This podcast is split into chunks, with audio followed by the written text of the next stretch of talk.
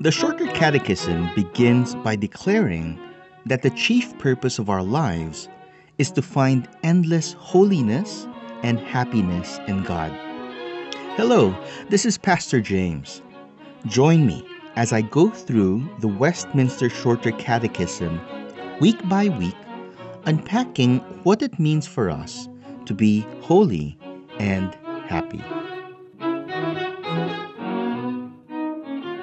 To me, one of the most striking statements in the Bible's record of the giving of the Ten Commandments is found in Exodus chapter 20, verses 5 to 6, which reads You shall not bow down to them or serve them, for I, the Lord your God, am a jealous God, visiting the iniquity of the fathers on the children to the third and the fourth generation of those who hate me but showing steadfast love to the thousandth generation of those who love me and keep my commandments.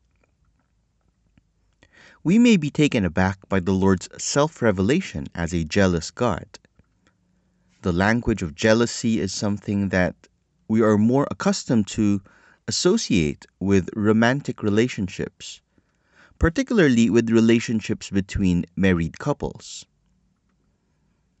While there are certainly many instances where jealousy can lead to abusive behavior, such as over possessiveness or control, there is a sense in which jealousy is justified within a healthy married relationship.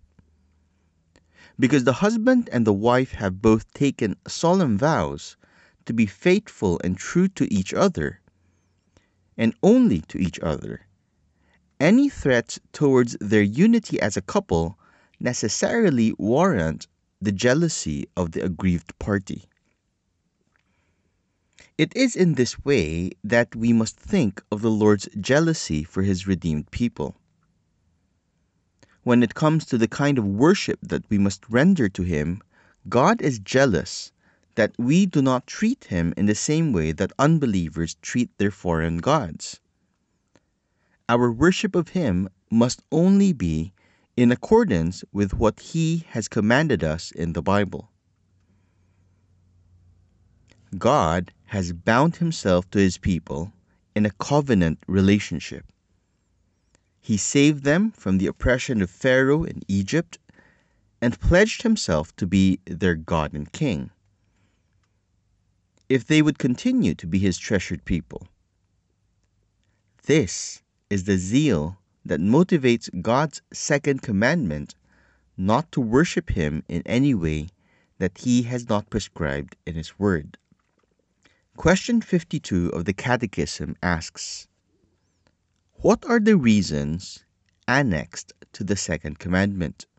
Answer The reasons annexed to the second commandment are God's sovereignty over us, His propriety in us and the zeal he has to his own worship.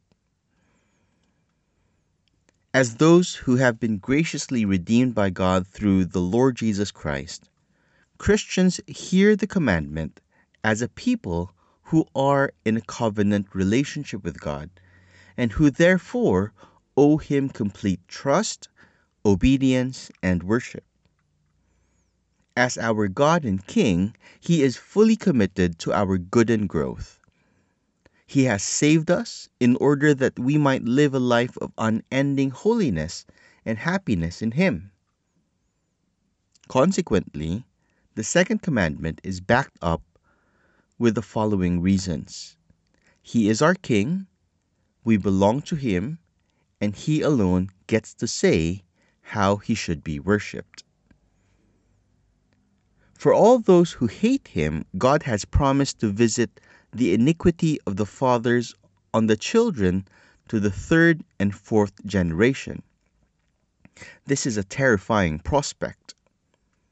But we must not miss what he says next, but showing steadfast love to thousands of those who love me and keep my commandments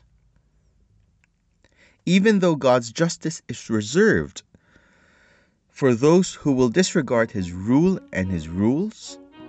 Yet overwhelmingly, he desires to show his kindness and steadfast love to all those who love him and keep his commandments to the thousandth generation. The Lord's zeal with regard to his own worship and his jealousy for his redeemed people is properly understood when we take into consideration his thousand generation covenant faithfulness.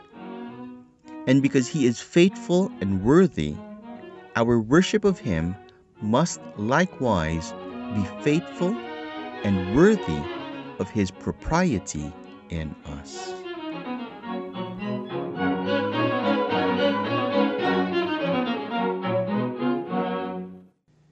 This program was brought to you by Pilgrim Community Church, a confessional Presbyterian church that meets in Cubao, Quezon City.